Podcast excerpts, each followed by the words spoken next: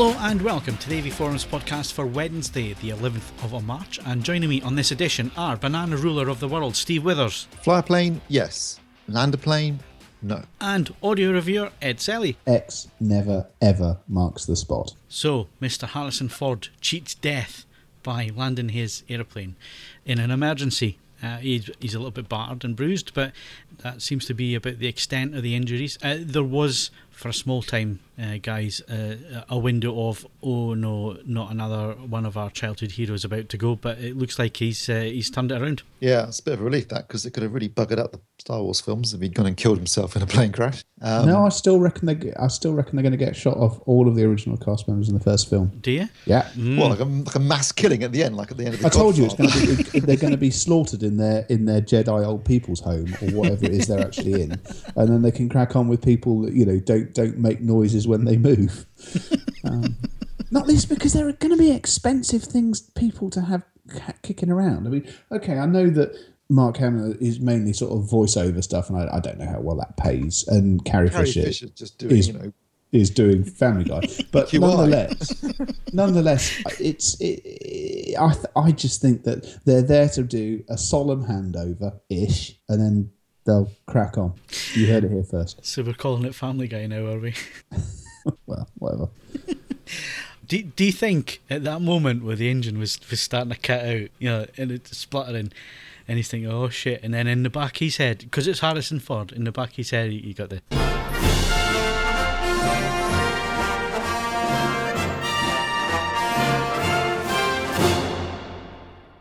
I've don't got know, out I- of closer scrapes than this. Don't worry about it. He's supposed to be a pretty well respected pilot. He's not. Yes. A, he's not. An, he's no amateur at this. As I understand it, he uh, whenever they have to, you know, do search and rescue for people that wander off into the middle of bloody nowhere. Um, in the sort of gap between Los Angeles and Las Vegas, he normally volunteers, as I understand it, and he's Yep. he, he's he's regarded as, as, as being a, a pretty good stick man. So um, you know, I'm, I'm delighted that he's uh, that you know the whole the old adage, any landing you walk away from, um, Is, is a good one. Yeah. done that. Although Um, he was stretchered off, and I, I don't know if you saw the tweets, but the tweets were really funny where he was in carbonite. uh, the uh, I saw, yeah, there were some really clever ones on uh, on B, B3TA, and the one where they're stretching off in carbonite was brilliant. yeah, that was really funny. And that was only like an hour after it happened. Yeah, as they did, they did one where he's piloting, you know, he's in the cockpit of the Millennium Falcon with Chewie, and then um, in the back of the Millennium Falcon, it's the scene from Airplane when the plane's doing all the stuff. It's some really good stuff. He obviously knows Southern California really well because he thinks, shit, I'm, I'm going to crash my plane. Where should I go? Uh, golf course. Bound to be loads of surgeons and doctors there to help me out.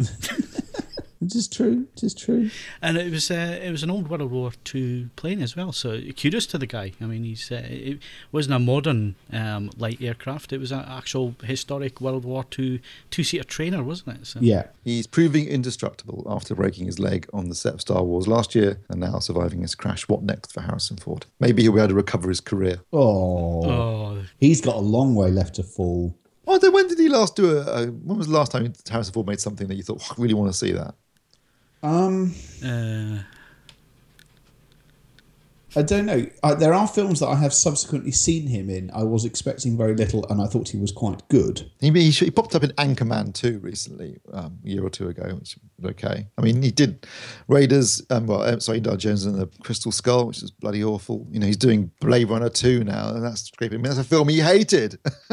hated filming, hated, didn't want to talk about for years. And now he's doing the sequel, which sounds like a bit of barrel scraping to me. Admittedly, it is five years old, so it's not exactly recent. But I thought his turn as that old news anchor bloke, prior to Anchorman 2, ironically, in um, Morning, Morning- Glory, a yeah. tremendously unsuitably named film for the uh, for the English speaking world. But I, I actually thought that I thought he was quite good in that. You know, I'll, I'll put my cards on the table. Fair to say he's not the star he once was. Well, yeah, but ultimately, of you know, how old is he now? Christ, must be 70. seventy-two. So how many of how many seven? I mean, if we basically you're talking Clint Eastwood stopped at pretty much the right time, although not actually before. I mean, he he picked up at the end, but he did some mm, intermittently crap stuff in the middle. Um, and I, then I just think everybody's career is the same. You know, you're going to have your high points and you're going to have your checks that pay the bills. yes, And every actor, in fact, every career will be like that.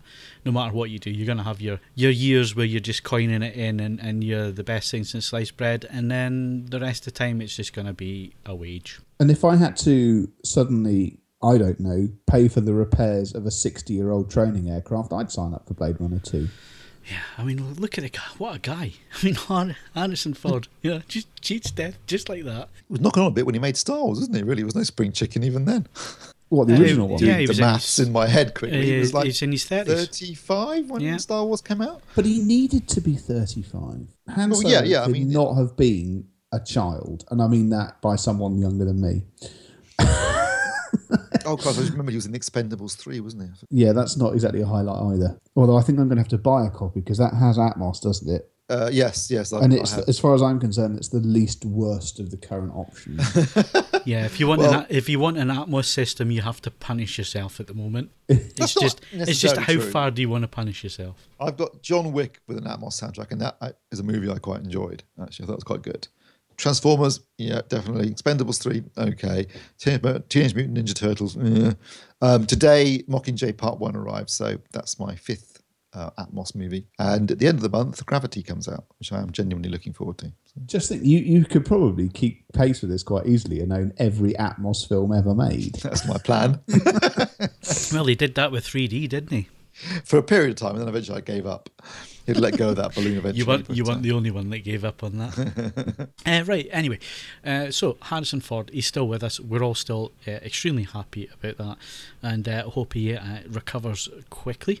So let's look at what we can win um, this week, Steve, because you don't talk enough on these podcasts, so we need to get you to do this bit. Well, let's be honest, you've only got two people to choose from, haven't you, really? Uh, I did Ed last week, I think. So yeah, No, it was exactly. Yeah. last week, wasn't it? Anyway, it's the, same, it's the same prizes as last week, in fact, so we could just play last week's tape. all right, okay. just cue Hodge. uh, yeah, it's a Thermaltake Core X9 PC case from Scan, which uh, the competition runs till the 31st of March, so you've got plenty of time for that one still. And also two pairs of Sound Magic P30S headphones, which we know from Ed are excellent.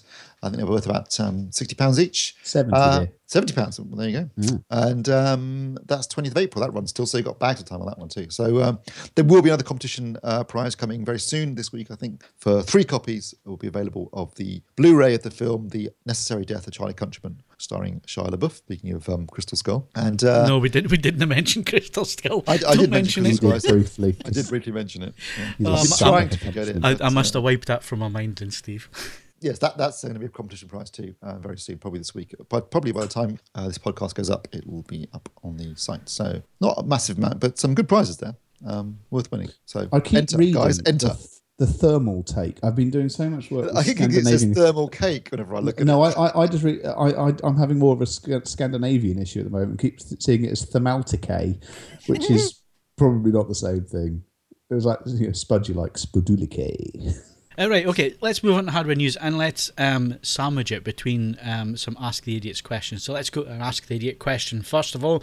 And uh, this one suits Ed right down to the ground. Uh, I have a new AVR, but there doesn't seem to be a connection for a phono stage or a ground lead. How do I connect the turntable to the AVR? This is an answer of two halves, Brian.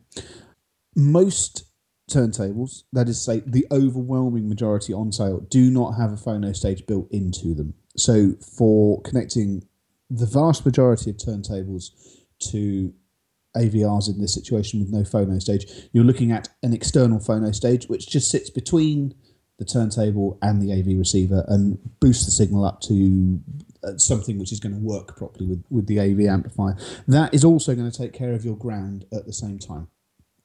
They all, um, I, I don't recall ever encountering a phono stage which didn't have a ground connection on it. Yep. So if you uh, need, if you don't have a phono stage built into the turntable, uh, that's your logical option. External phono stages go from about forty pounds and up.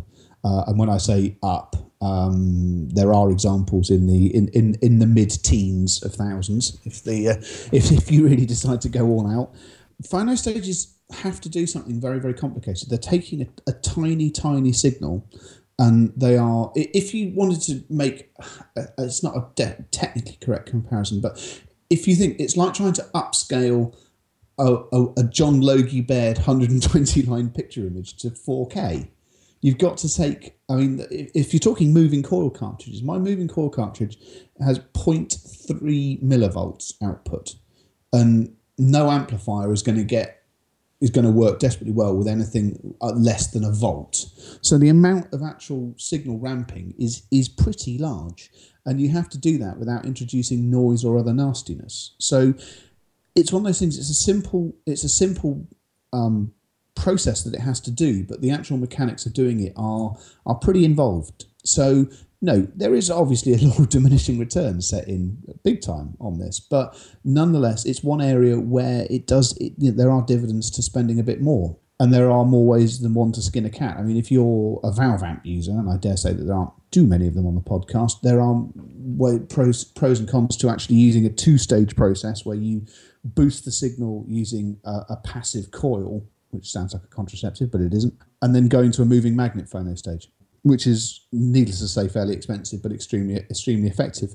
I did say it's an answer of two parts, and this is specific because actually the turntable uh, I've just reviewed and is waiting in the wings in the AV Forums content system has a phono stage on board, so it will send a line level signal to an amplifier without a phono stage, which is brilliant, except that it still needs to ground so that's more complicated. So if you don't have an amplifier with a ground, you have two options really a number of manufacturers will quite happily admit if, if there is a, gra- a point on the chassis which will act as a ground on your product. Uh, there are a number of products where that is the case. Otherwise, uh, there are aftermarket ways and means of, of, just adding a little sort of grounding point to to anything with a three a three pin mains connection on it. So that's a very specific issue if you've actually just bought a turntable with a with a phono stage on board, and and that will, will still need to ground. But there aren't that many of those, to be fair. Thank you, Ed. That was quite comprehensive. It was. That was almost, that was almost professional. Very comprehensive. Yeah, we're, we're, doing something wrong here. Uh, yes, we're doing something wrong. I've just switched over to autopilot. As I say, I, I, was explaining beforehand. I am somewhat sleep deprived at the moment. Yeah, so, and and you're so, not you're not in the lavatory, even though it sounds echoey. You're you're sitting somewhere else. I'm sat. I'm not. I am indeed not sat on the throne. Um, I'm. I'm. I'm sat in the conservatory. It's jolly nice. Okay, let's move on. And uh, LG announced their TV lineup last week. Uh, Steve, you went along to this at Mercedes Benz World. Did you get to drive some Mercedes? I did not, very disappointingly. I got to see some quite nice looking classic Mercedes that were on display in Mercedes World, which was quite cool. Um, but there was no driving in Mercedes, unfortunately. So, so, you go all the way to Mercedes World and you don't even get to drive a car. No. So I mean, I did wonder why they were holding it at Mercedes World when their offices are in Slough, which obviously would have been significantly more convenient for me um, coming from from the West Country. But um, it turned out the reason that they were there, I was also thinking like, because Sony are very near, oh, you could see them, they were over the road. I thought, why are you holding an event opposite Sony's offices? But it turns out they're about to move offices to a, a big new building. It's just been built um, in the same area, and that was why they were holding it there, so they could show us their new offices at the same time. Not actually go inside, but just show us, you know, literally point at them. go, that's on your offices over there. All oh, right, okay. Um, that was one of the reasons. Yeah, it, it, seems like a strange place to pick, but I have been there before. I was there for an event with uh, Panasonic. I, have been there, Steve, ever since I, I started in this trade, um, and that place was built. There's been launches there. I've lost count how many times I've been there. Let's let's count how many times I've gawped at that gull wing doored um, mm, Mercedes as you walk mm, in. Mm, mm. what the fifties one, the three hundred SL. Yeah. Yep. Uh, absolutely. A mighty, mighty car. Oh, mil- million pound easy. Depends on the her- depends on the provenance. Um, it is also it's exciting and, and almost unique in the annals of classic cars, where it's one of the one of I think only two or three examples where the car with the roof is worth more than the convertible. Now, Ed, you're being too helpful again. Let's back it off a bit. I'm actually, I'm just sorry. I'm, I'm, I may be uh, maybe prompting you. Why the useful at, information today instead of using uh, just full of pro- bollocks? Sorry. Well, I, am I'm, I'm looking at some of the thread, the uh, posts coming in on the uh, uh Apple conference thread on the yes, forums. we'll, we'll come we'll come to that in a, rich, minute. a rich vein of angry. anyway, a rich vein of vitriol pouring across the internet. Anyway, uh, LG. yeah. So a reason I was there was not to look at uh, Mercedes cars. The reason I was there was because um, LG were launching their new lineup for this year, new TV lineup, well, the new AV lineup actually. So it was not not just TVs, but there were also various other AV products. Um, and I've got to say that since I was there, which was last Tuesday, I think there's been quite a lot of confusion uh, online, uh, which I don't think LG have helped with. Um, because they haven't exactly been forthcoming with info, or if they, ha- if they have been, it's been quite contradictory information. Certainly, when I was there on Tuesday, we went into the um, the main sort of display area they had in at Mercedes World, and there was a big bank of OLED televisions. It was the um, EC930V, which is the TV that we reviewed towards the end of last year, the 55-inch Full HD OLED. So they had a bank of those on display, and that will continue to be available this year, apparently. So you can still buy that currently. They also had the 65-inch uh, EC970V, which is the 4K OLED television that we saw uh, at their offices in Slough back at the end of September. Uh, I believe we discussed that on a podcast back then, didn't we? Yes, they were now they announced they they showed it to us and then said it will be available before Christmas in the UK. Obviously, we're now into March. We've seen no sight nor sound of this television. Um, it was originally priced or rumored to be priced at five nine nine nine. They said at the at the um, event last week that it will be actually be nearer six and a half grand. So it's going to be about six four nine nine for this sixty five inch 4K OLED TV, which um, has already been available in Korea and in America, and will be available in the UK. They claim, um, they told me at the end of April. Um, there've been other people saying in March to April. They said to me, I said, well, when it, will it be available really, really in stores? He said, end of April. Um, also said at the same time, selected retailers. I don't know what that means. If that means it's going to be available in, in Harrods, that does not, in my book, count as being available to the general public. Anyway, that's going to be available. There is also um, certainly on their website and also mentioned um, on some of the European uh, events, the EG, uh, the 55 EG uh, 960V, which is their 55 inch 4K OLED. Now, when I asked them about that, they said there would be a, a 4K OLED available uh, in this third quarter and a price that would be comparable to where the current 55 inch full HD OLED, is, which is about two and a half grand. So if you're looking at sort of two and a half to three grand, 4K OLED 55 inch, that's a pretty good price. Now, um, other people have been saying that they're, they're going to launch um, the EG um, 960V in, in, sort of March, April, which kind of makes you think, why are they still running the full, full they've got the full HD, they've got this coming out, they're going to have something at IFA.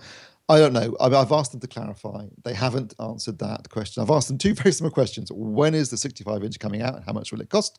And where can you buy it? And when is the 55 inch coming out? How much will it cost and where can you buy it? That seems pretty straightforward questions to me, but they've been unable to answer that.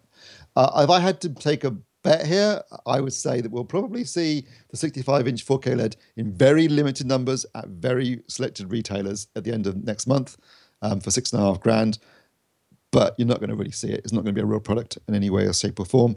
And we'll more likely see them do a big launch of the 55 inch at IFA when they've got significant numbers of product to sell. I think the problem is that they were claiming they've they've they've kind of made big gains in terms of actually being able to produce uh, viable yields of, of the OLED panels, which hopefully is true because we all love OLED and I want it to be a success. Um, but they need to build up um, stocks. I mean, and that's certainly going to you know, if they're having trouble making uh, units for themselves, that certainly means that other manufacturers who are thinking of using their panels to make their own 4K OLEDs are going to have problems too. Uh, and I noticed that a company like Panasonic, who were at one point quite bullish about getting a TV out this year, seem to be slipping into next year now. So all I can say is, you know, if anyone's if anyone starts saying we're going to start seeing loads of OLED, 4K OLEDs in the shops ne- this month or next month, I would take a serious reality check. I don't think that's going to be the case. I just can't see it happening. I hope it does, but I'd be very surprised. Shame, but I don't disagree. You know, just, the thing is that you know LG have spoken a lot about. You know, I've been to. Well, when did we go to the Monaco launch? Three years ago, wasn't it? Three years in May. Uh, and since then, I've probably been told about 10 different models, but I've seen two you know, so I, I take everything I say with a big pinch of salt now, and I say, well, when it's in the stores, when we've got a review sample in. I mean, obviously, I'm very, you know, I'm a massive fan of OLED. I think it's, it, for me, it, without doubt, it's the technology of the future. It's, you know, I want it to be a huge success. I want them to be able to make them in large numbers and get the prices down and make it a mass market product. But there's a lot of um, I think a lot of um, you know stalling here at the moment while they. Well, there is that, but at the same time, Steve, we live in uh, we live in an internet obsessed world where mm. everything has to happen yesterday. And people get very impatient very quickly, especially on our forums. And I love our forums, but there are people on our forums who do take things too seriously. all the comments and threads and oh this will never happen, that will never happen. Yes, there's been delays. It's a brand new technology, and there's only one company pumping money into it, and that's LG Yeah. at the minute. So you know, So I mean, we should at least be grateful for them for doing that. I mean, I'm not knocking LG here. At least they're doing that. Uh, I just think maybe they should be a bit more honest. I mean, it's difficult there because you don't want to be too honest because at the same time you've got people like Sam, uh, Samsung or any other manufacturers who are, say, for example, doing curved screens, which is obviously something that was initially being done only with OLED screens, plus pushing LED LCD technology to the limits of what it's capable of doing. And I have to say, based on what I've seen so far, producing some extremely good televisions in the process. yes, but but like the Apple Watch, seriously overpriced. Uh, well, certainly the uh, 9500 is the 9000. I think will be a more more slightly more realistic price for a um, for a flagship TV, um, which is what I've got in at the moment. And that's essentially the same as the 9500, except it doesn't have the full direct array backlight um, and the chamfered bezel. That's about the only two. Oh, no built-in camera. Those are the only differences that I can see. Otherwise, it's basically the same TV. So you will be able to get uh, a slightly cheaper version. Uh, with all the benefits, you know, of HDR and 10-bit video and the wider color Well, you space. see, that was that was something that um, you said LG were, were pretty quiet on, and that was the whole yes, HDR. I'm sorry, I, I, I 10-bit get on to and- that's the OLED side of things. Um, not much news there, in all honesty, at the moment, as far as I can tell. Hopefully, we'll get more as, as the year goes on. But right now, from what they had, uh, what they what I saw and what they told me at the moment, it's 65 inch 4K OLED in the end of April, and the current Full HD 55 inch OLED as well. Moving on to the uh, LED LCD lineup, they had their flagship um, UF 970V, which it's, is um, no 950V, sorry UF 950V, which is uh, Ultra HD uh, LED, LED LCD television, uh, very much like Sony's um, X. Not is it You're not going to get any help from me. They all look the same to me. X90? like, oh, yeah, don't know. Whatever they've called it, the one that's really, really thin. Yeah. Like about eight well, well, it's, it's really really thin at the top to the at, at the top five inches of the screen. And Well, LG have got basically the same principle. Their their new flagship is similar. It's eight millimeters deep for about two thirds of the screen size, and the bottom, obviously, where, where, where the electronics and the speakers are, it's it's deeper. Um, they've got it. So again, it's it's um, the panel is, is sort of pressed into a metal backplate. Um, I think they're basically sort of porting across a lot of the technology they use for making phones now to make it these sort of very thin um, metallic. Quite you know attractive looking panels with virtually no bezel whatsoever, but obviously there's a lot of electronics at the bottom, and that's also where the LEDs are. And this is the same with the Sony. I think it's worth pointing this out that the LEDs are in the bottom, so the, the backlight is basically coming up from the bottom and bouncing off off the back of the uh, a a mirror behind the panel, um, which means that you know you do get uh, kind of columns of light coming up from where the lights are. Um, Well, I mean, I've I've never seen a a, a slim designed um, TV that hasn't had backlighting issues LED wise. No, I don't know why they're doing it too. Because you know, one of the big things about OLED is it's ultra thin because it's like three and a half, four millimeters deep. Yeah. So pushing to make L- LED TVs that thin seems to be taking away some of the uh, appeal of, of an OLED screen. So it's strange. But anyway, that's their flagship model. It has quantum dots, so it's got the wider color space. But as you just mentioned earlier, Phil, they were pretty quiet on the subjects of HDR. They said they're working on that, but these TVs, from what I can work out, are not HDR compliant at all. They also didn't answer the question about whether they were 10 bit, genuinely 10 bit.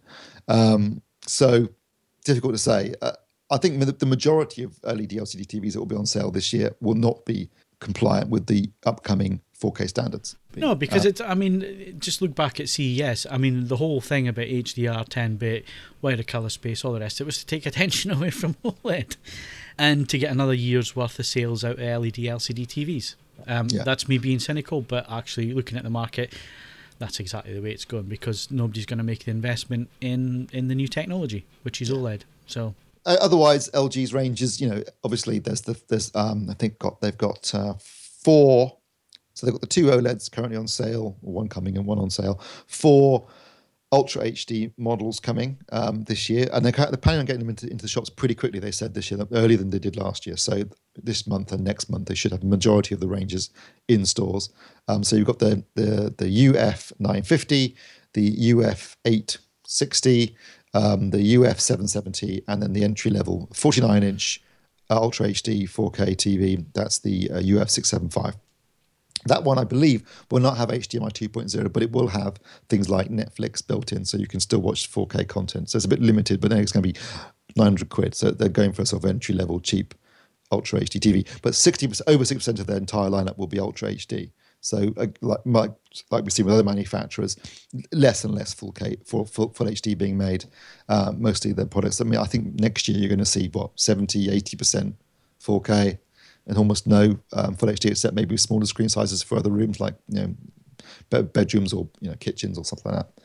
But certainly, and also bigger screen sizes again. So a lot of the models, you know, 65, 55 inch screen sizes. Um, although they do go down as far as 40 inch on Ultra HD on on the 770 line. So um, I don't know how much be benefit you're going to get out of a 40 inch screen, but uh, there you go. Um, they also had some of their AV stuff online on the show. So um, sound bars, wireless speakers, multi-room speakers, uh, and, a, and a Blu-ray player. Um, and there'll be a bigger launch of their multi-room system in the summer. It's surprising it's just one Blu-ray player this year. I, well, that was I, I thought, blimey, that's a sign of the times, isn't it? I mean, really, obviously, really is.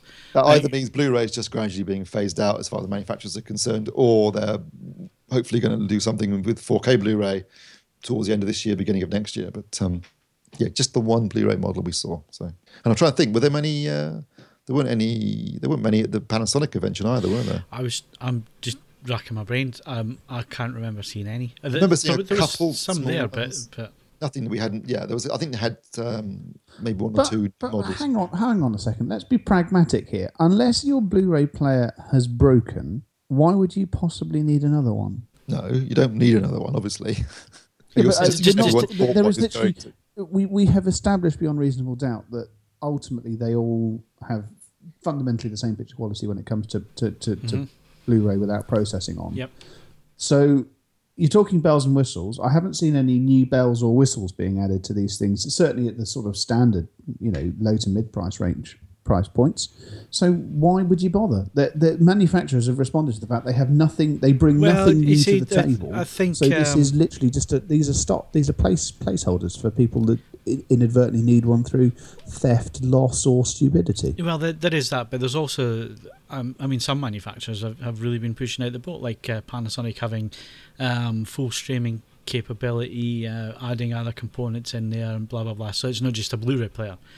Um, so But again, that's been do- that that's been happening for a couple of years. It's come down in price a bit. I mean, obviously the the original sort of drivers for that were, were Oppo and, and, and so on and so forth. But again, it I, th- I would argue if you wanted that functionality, you'd probably have it already. probably, So again, I, I just it from a from a manufacturer's perspective, I, I you know I'm in, in many ways delighted that LG went to the effort of doing one. it was a little rinky-dink one too. That, but the, I think the reason it was there was because it ties in with their um, ties in with their multi-room system and, and that kind of stuff, which I guess is the only new bell and whistle they could add. Indeed, there you go. and notice there wasn't, um, or certainly didn't come across in your coverage uh, much in the way of WebOS uh, talk of the.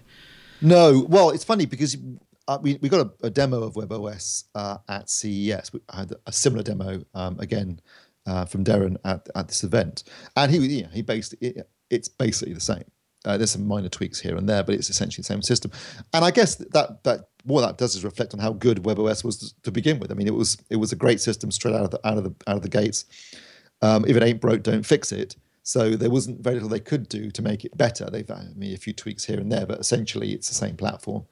Um, uh, and yeah, like I said, it, it's a great system. So what could you really do to improve it? Really? Well, speaking of out of date in six months, isn't this a neat segue to? Oh, Uh, yeah, the Apple Watch. Christ, we had to wait long enough. Um, some nice new MacBook Air there, Steve. I don't know if you've had a look at it, but it looks absolutely gorgeous. Really nice notebook. So we had to go through all of that, and uh, I think it was about 50 or 55 minutes into the press conference before uh, we got to see the Apple Watch. Now, you need an iPhone 5 or above uh, to use it. Uh, you have to have your phone with you. Uh, they're saying 16 to 18 hours battery charge. That ain't going to last that long. Uh, you're going to have to charge it every day. And uh, starting price is, I think, Uh, I'm trying to work it out. I'm looking at our own. it had uh, 350 bucks, approximately 230 pounds. It'll be three different collections: watch, watch sport, and watch editions. Watch Edition starts at 8 grand. Yeah, essentially, the watch editions is if you like, it's a it's a wonderful litmus test for people around you, um, and fundamentally, if you're friends with someone that buys uh, an editions Apple Watch, you know that they are probably probably not worth retaining the friendship of. ultimately, it's a big deal to spend that much money on any watch.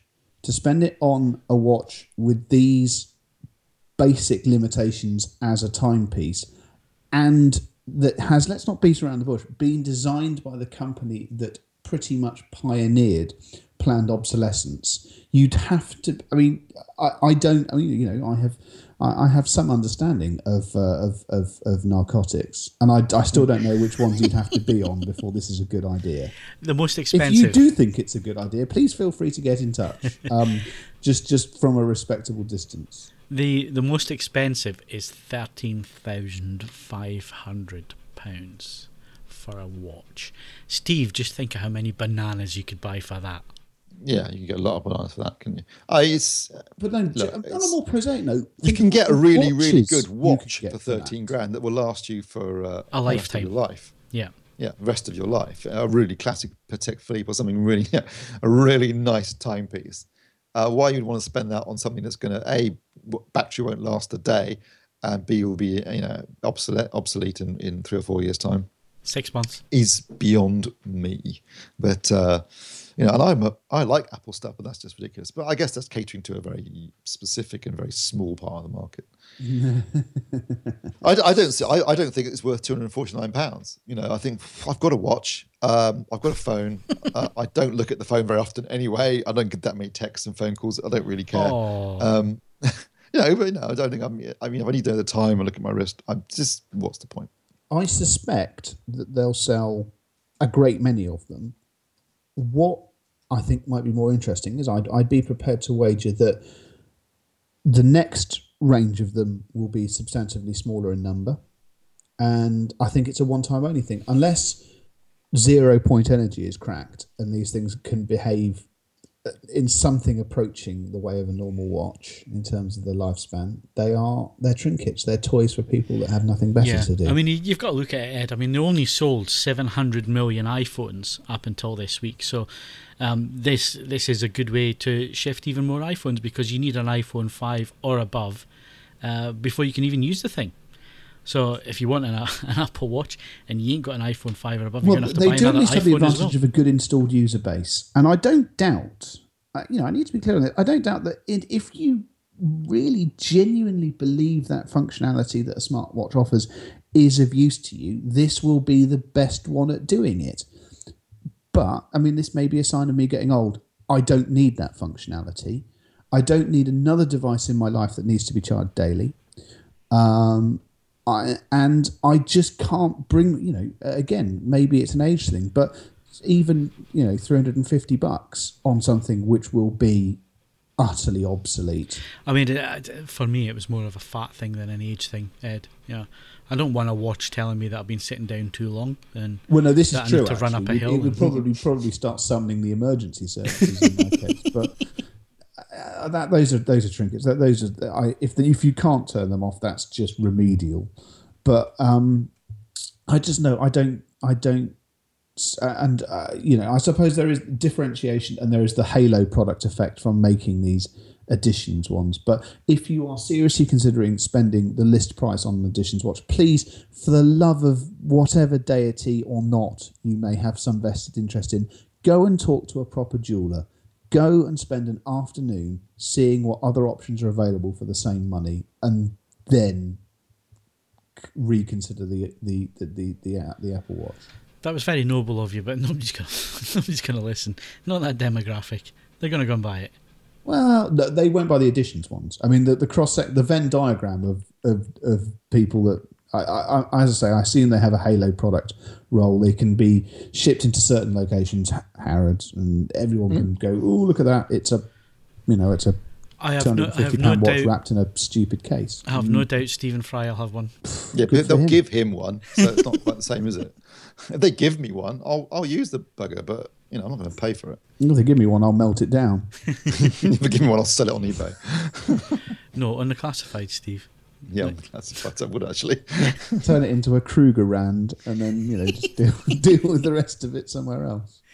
Trade it for some bananas. I don't know. Their, their planned obsolescence is pretty high, unless you really are going for it food wise. You can't even make booze out of bananas. Can you not? Well, you can Sure, make you can make, you can make you can booze out of anything. You can can't make creme de banane, but that requires a number of other another number of other bits and bobs to actually be of any use. And at the end of it, it's still creme de banane. It, it, that used to be in our horrible drinks cabinet at university of stuff that you just consumed for bets, dares, and when there was literally nothing else. That was like the stuff in your, your parents' drinks cabinet, where there was always those drinks. No, no, no. We used to when we would go, uh, you know, go on holiday or whatever. You'd come back clutching the worst thing you could find, and we just accrued uh, a, a particularly magnificent cabinet of horror. Say it's creme de banane, um, uh, some sort of pre-mixed eggnog. That was pretty Yeah, revolting. A- Advocaat used to sit in my, my parents' Yeah, For Christmas Um, to Christmas, the same bottle will be in the corner of the drinks cabinet, never being touched. And I was always fascinated by this yellowy substance. I thought, what is it?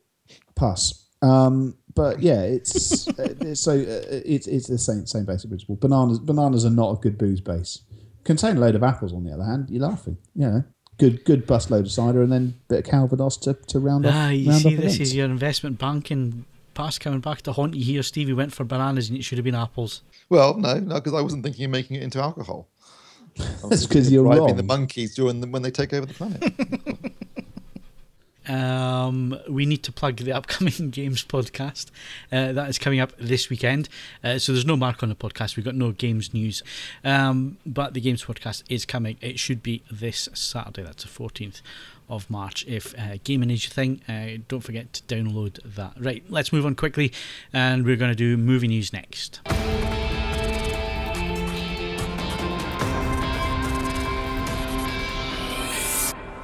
Right.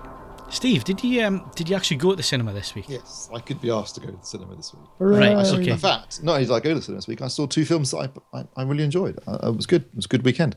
Um, one was Kill What the have you done with the real Stephen Withers? I saw Kill the Messenger, which is the new film starring Jeremy Renner, better known perhaps as Hawkeye, um, from the Avengers, or possibly as Matt Damon's substitute in the Bourne movies. or the bad And- guy in SWAT? Is he the, is he the bad guy in SWAT? He is. I I haven't seen SWAT in so many years, I can't remember. I thought, is it Jeremy Renner? Yes.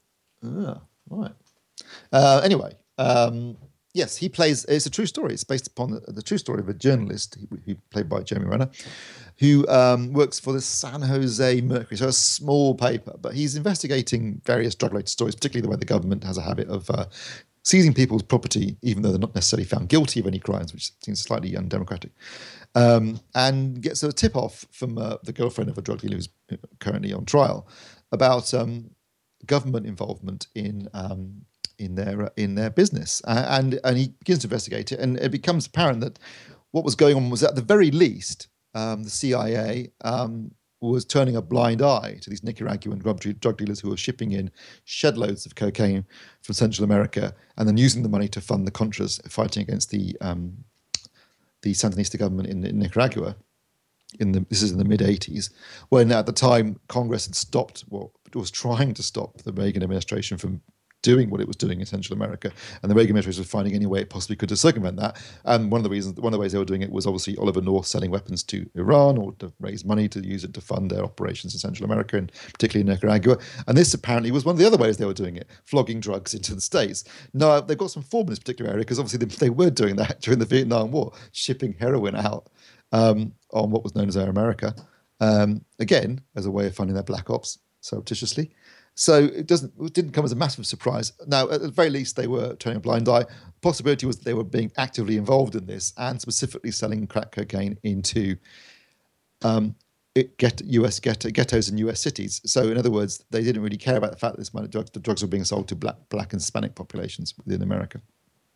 So that raises the ugly head, you know, of, of racism as well as you know being undemocratic, unconstitutional, and generally illegal. Um, anyway, he publishes a story, and initially it's received as being like this, you know, this great scoop. But then the sort of established media turns on him, um, supporting their friends in the CIA and in the government, um, and he gets accused of making stuff up. And a lot of his sources, obviously, were all drug dealers anyway, you know, renege on their stories and start backtracking. Uh, and, if, and, you know, and it kind of it, the film deals with both him investigating the story and then the after effects of it, and, and particularly the way that you know essentially destroys his life. Uh, I thought it was a great movie. It was something I didn't wasn't really familiar with um, until after I'd seen the film.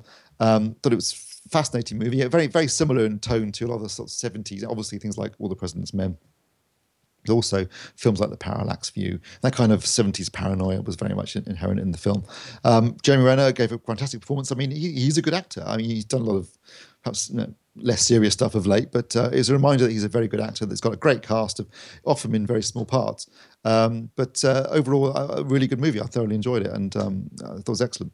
Gave that, I think, a seven out of 10, possibly an eight. I can't remember now. Maybe it was an eight. Um, yes, I think it was an eight. And then I saw Chappie, which is the new film from Neil Blomkamp, who made District 9 and Elysium.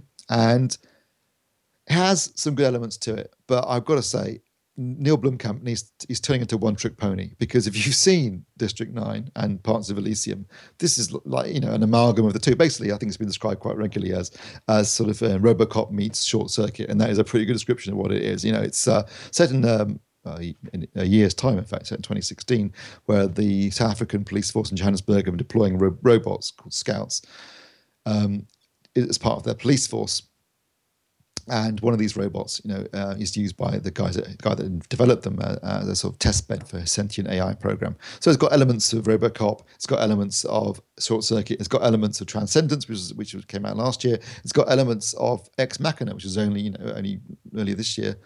Um, and all this kind of stuff is jumbled together. Plus, it's set in Joburg. It's got large chunks of uh, District Nine in there. Um, there's, I think this is the third film in a row now where I've seen you know Neil Blomkamp deploy some kind of exoskeleton, you know, um, unit that looks very much like the Ed 109. No offense, Ed. Um, from RoboCop, Ed 209. Sorry, yes, Ed 209 from RoboCop. Um, it, yeah, it's got some good bits in it. What's really good in it is the way that um, uh, Sharlto Copley, who sort of mocaps and voices Chappie, the way that Chappie develops, you know, from effectively a baby, uh, the AI evolves and, and, grows and learns. That bit was really well done, and the effects. And one thing Neil Blomkamp's really good at is, is combining digital effects with real world effects and that's seamless in it, and it, that is really impressive. Um, it's nice to see uh, Hugh Jackman playing a villain for a change. Uh, that's interesting. The film's let down a little bit by the fact that two of the main protagonists are two rappers from South Africa who I've never heard of. Um, not that they're bad performers necessarily, but you just don't like their characters, and you don't. It's got a problem. He's got a problem making films about unlikable people, and it's difficult to empathise with a character if you don't like them.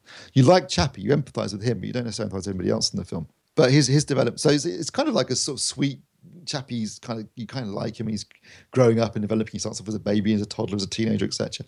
And it's also got loads of violence and swearing, and and and so it, you're not quite sure who the film's really aimed at because it's, it's too violent and sweary for kids. But a lot of the Chappie stuff is quite sweet and cute and would appeal to children. So it's a strange mix mismatch of, uh, of genres, um, competently made. But I think uh, he needs to start doing something different. Uh, he, if he's going to be doing a new Alien film, he needs a decent script, good actors, and he needs to, you know, get the hell out of Johannesburg for once uh, and do something a bit different. But um, you know, uh, if you're a fan of Blomkamp, then certainly you'll know what to expect, and you won't be disappointed. I, I did enjoy large parts of it, but you know, I felt just felt like at the end of the day, I've seen all this before, uh, and there's nothing in there that's new. Okay. I think Cas gave it. Do you remember what Cas gave it? Did he give it seven out of ten or six out of ten? I'd have given it a six out of ten. Okay, cool. So uh, that's what was at the cinema uh, this week, and Steve actually decided to go. Uh, some bad news just breaking that we will bring you, and that is Sam Simon, who was the co-creator of The Simpsons. Uh, it's just been announced that he's died at the age of 59. Um, he had colon cancer. He won nine Emmys for his work on The Simpsons, and he was a writer, director, and executive producer. So uh, he left The Simpsons after series four or the okay, fourth season uh, under Sorry. a deal that allowed him to continue receiving royalties uh, as a as a co-founder or creator. Co-creator. well, actually, I mean, I mean, reading his reading his bio, uh, he sounds like a, a really nice, really yeah. nice guy who's channeled a lot of his his career into charity work and uh, helping social causes and so on. Channeled much of his vast wealth, you mean? you are a cruel banana. You really are. Um, but sad news. I can't remember the last time I watched The Simpsons. No, I haven't seen it in years. Uh, much prefer Family Guy. Well, even that's losing its. It is a bit, yeah. Uh, I mean, I'm watching season ten at the moment. I think, or season eleven, the most recent season, and um, it, has got got some laughs in it, but uh, you kind of feel like they're just going through the motions a bit now he's more interested in his film career. Well, I think no one else is, unfortunately for him. I noticed he's had to go back to Ted, a desperate attempt to get some success. And it's like, well, Ted was great as it was, and it and it ended nicely, and it nowhere else to go. And now you're gonna, you've done, you've ditched Mila Kunis, and you, I, as the trailer I saw had had shit written all over it, unfortunately. Well, I mean, uh, whatever sympathy, I, ultimately, he has probably made enough money to avoid being out on the street for the rest of his days. So I dare say he, he will be all right, even if he has gone off the boil.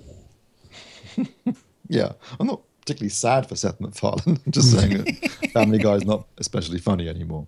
Yeah, he was a bit um, over ambitious with his girlfriends in A Million Ways to Die in the West. Amanda Seyfried and Charlize Theron.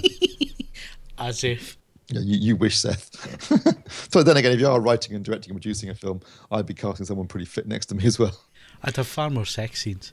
Fun- Funnily enough, the funniest person in um, A, Million Way, One- A Million Ways to Die in the West is Charlize Theron.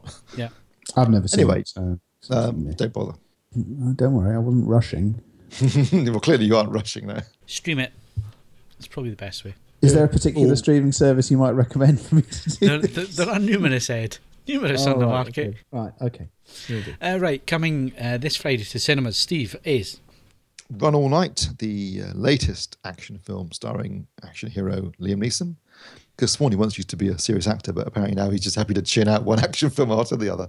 And as you said earlier, take the paychecks. Um, this one, I've seen the trailer for this one actually, and uh, he uh, basically has to kill a, a friend of his son to save his own son. And the friend, played by um, Ed Harris, comes after him with everything he's got, uh, presumably in the course of a single night, um, uh, to get his uh, get his revenge. Um, it looked fairly formulaic.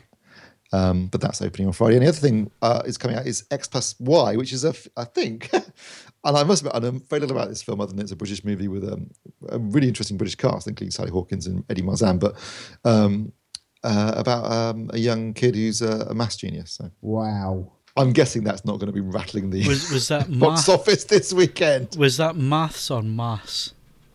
Maths. Right. Okay. Um, yeah, so my, my, my money's on Run All Night taking the money this weekend.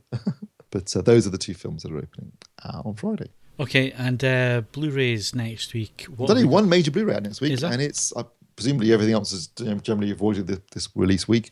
But it's The Hunger Games Mockingjay Part One, the uh, the prelude to all the main good stuff being in Part Two. I- I don't understand. I, I don't understand the title. What what's Mockingjay? Uh, Mockingjay is the name given to the lead character in The Hunger Games. She's can become a, is a symbol of resistance uh, against the totalitarian government. So she is the Mockingjay. Right. So there you go. But Okay. the good news is the Blu-ray has an Atmos soundtrack.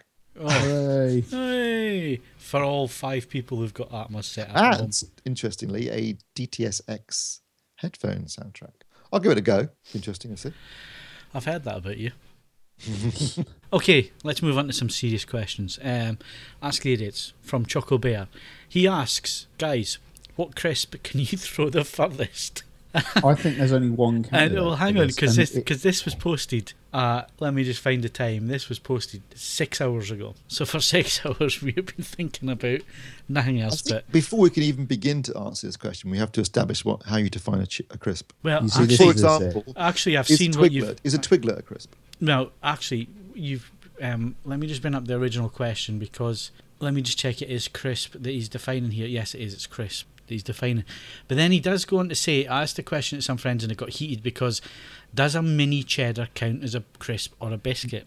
Well, said, no, you mini see, I think that counts as a biscuit, but Yeah. Phineas Fogg Mignon Morceaux is a crisp, and it's quite a dense, flat crisp. yeah, because they And that- make them round here, Ed. Just that like like five minutes up the road to make them. Well, I reckon that is that's where you'd need to look ballistic Medomsley Road Consett. for for for a, a decent throwing crisp. Right. Okay. That would be my vote. Uh, certainly, if we're taking talking about taking them out of the pack, because if we're keeping them in the pack, Pringles every time. Uh, but it's just a bazooka Pringles jar, isn't it? It- Well, tube, I mean, it- you know? let's face it. You can you can get there's reasonable mass, some some aerodynamic properties, and and just a density of packaging, which ne- very few other crisps can get. Now near. you see, this uh, uh, you know opens up other questions when we're talking about loads of physics. You know, is this indoors or outdoors? You know, is there wind resistance in this? And I'm not just What are talking you about. proposing throwing the crisp in a vacuum because you can throw it an awful long way under those? Well, you can until you explode. On explode. the move. Anyway. I reckon I could get that Twiglet to go a long way. And are you simply do it just an overarm toss, or are we allowed to build some sort of ma- machinery with which to, to, to, to cast the crisp? A catapult. You can build a twig. A crisp-a-pult. cat- I mean, there are I- obvious crisps that you can immediately eliminate. A quaver, it would be too light. Monster uh, Munch, they're pretty big. Yeah, but they're Yeah, very, yeah, but they're again, too- not they're very too dense. light, they're not very um, a, dense. A McCoy is a pretty dense. If you went, you know, when you open the pack and there's basically, you realise actually there's just like two in there, but each one is the size of, of a baked potato. One of those could probably be lost a fair distance. Well, see, I've got some in my hand here at the minute. Groove cut potato chips, spicy chicken, Nando's. Oh God! I know you like Nando's, Phil, but that's ridiculous. Are you buying Nando's crisps now? Yes, spicy chicken ones. Guaranteed contains no chicken. Check the packaging. I bet you it's suitable for vegetarians. Um, no, it doesn't say that anywhere. Let me Phil, just. Phil, was I with you when we went that Nando's and they said they didn't have any chicken? It's like, but that's all you sell. You had one job. Yeah, no, seriously, we went to a Nando's and they Where, said, where was that again? Oh, it was it was opposite JVC. It was at Brent um, Cross. It was in Brent Cross shopping Brent centre. Cross. Yeah. and we and we and we say we, we came into the restaurant. The woman said, yeah, um, "Sorry, uh, if you, we don't have any chicken." I'm like, that isn't that all you do? Why are you open if you haven't got any chicken? And how did you run out? It was like a run on. Was that a run on the place before we got there?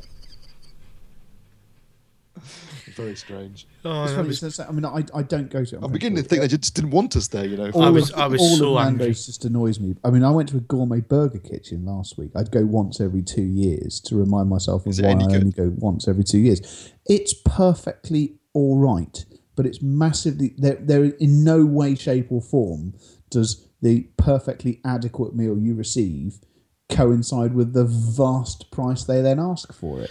Yeah, it, it was at the burger place, that gourmet burger thing. It's Yeah. it's like it's just Nando's but for burgers, isn't it? It's Yeah. same thing. Just Um, replace the chicken with burgers. Yes, uh, and uh, for that reason, in so much as it, it's it's a little easier to mess beef up, I have slight fractionally more time for it, but it is nonetheless heartbreakingly expensive for what it is. I think you would have to have the chicken on the bone to throw it furthest, though, wouldn't you? Compared to a burger. Yeah, are, I we, are we throwing food still?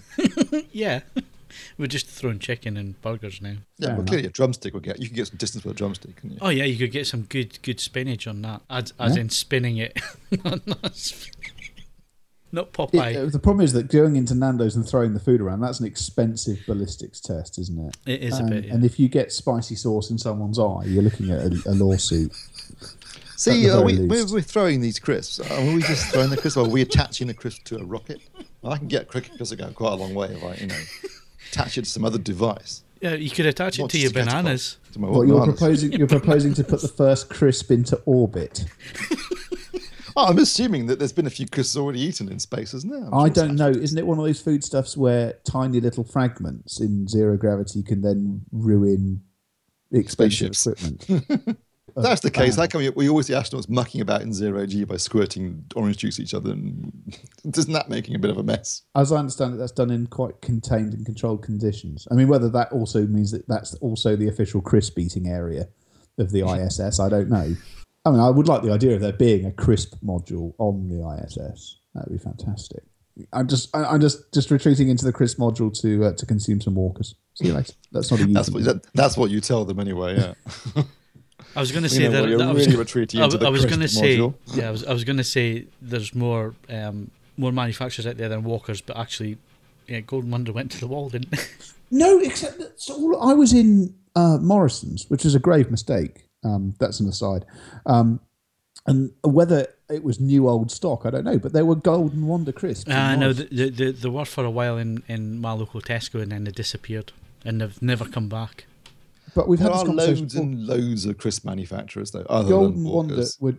Golden Wonder went to the wall because they were the most insanely generous company in, in, in going. I mean, I, I sent them a letter complaining about a green crisp. Yes, you know, you expecting like a this one. complimentary bag. They sent me 24 packs in return. It's like, yeah, That was was that not in podcast episode twenty four? That story. I believe it. Yeah, as I say, I've dined out on that story for years. Literally, You, you dined out. eating the crisps. Uh, right. So where did we get to then? Well, I, I think we were trying to establish I'm sorry, how you I'm define the, a crisp. the mignon morceau. If the mignon morceau is a crisp, that's my choice. If it's not, then it has to be a big ridged McCoy, and then it's it would be, it would be interesting whether trying to frisbee it or just luzzing it would be more effective. Steve? I'm hang on. I'm looking up mignon morceaux because I've never actually eaten them. They were very 80s crisp. Yeah. Well, you can But still buy Phileas them. I Fogg- take it. Yes, I think so. Uh, Phileas Fogg are still around, yeah. That looks like it would, would certainly you could get some distance with a fi- with a mignon morceau if it's classed as a crisp. I think it looks more like well, it's more like a little garlic bread, isn't it?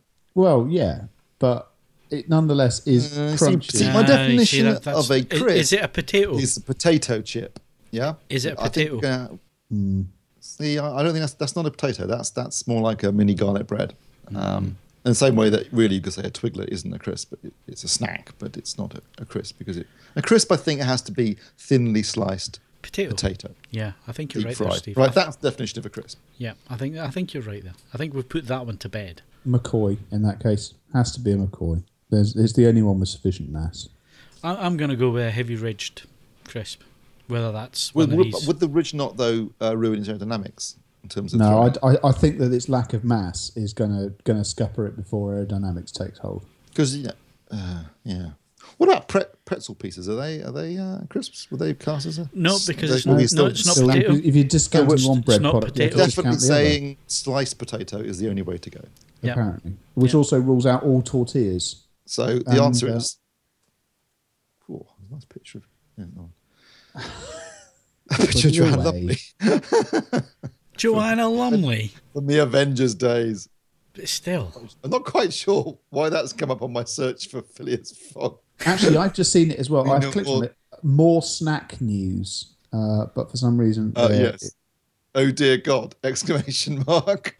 I mean, I, I have to say, I I've never never gone to the business of choosing my my potato snack on its ability to be thrown. no. 'Cause I mean, wanna I mean, if, if we're going to have a food fight, you wouldn't use crisps anyway. You, you know, there's better. well, you'd want something which you could smear in dip and then Yeah, would mashed potato. stick satisfactorily to its its target. Yeah, mash, mashed potato. Um, yeah, I suppose. Although I, I would regard that as a nuclear option. You're leaving yourself open to having it thrown back at you, and that's just not good.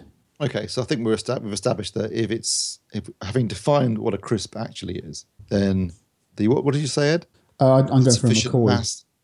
McCoy, yeah, a good call.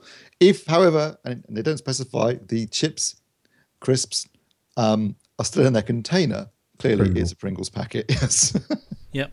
Unless someone knows of a, any crisps that come in a tin, um, I think they've pretty much got that got, got that down. Okay. Well, it looks like we've uh, we've solved a few, uh, you know, needy world issues there. Actually, to be honest, there's there's very little fat on this one. yeah, Ed was Um, surprisingly on message when we asked him some serious questions. yeah, I was a bit worried about that. Well, I'm sober, I'm sleep deprived, and I haven't eaten recently. So, uh, whether that's the secret to actually getting you to focus on anything, I don't know. but it's quite it's it's possible.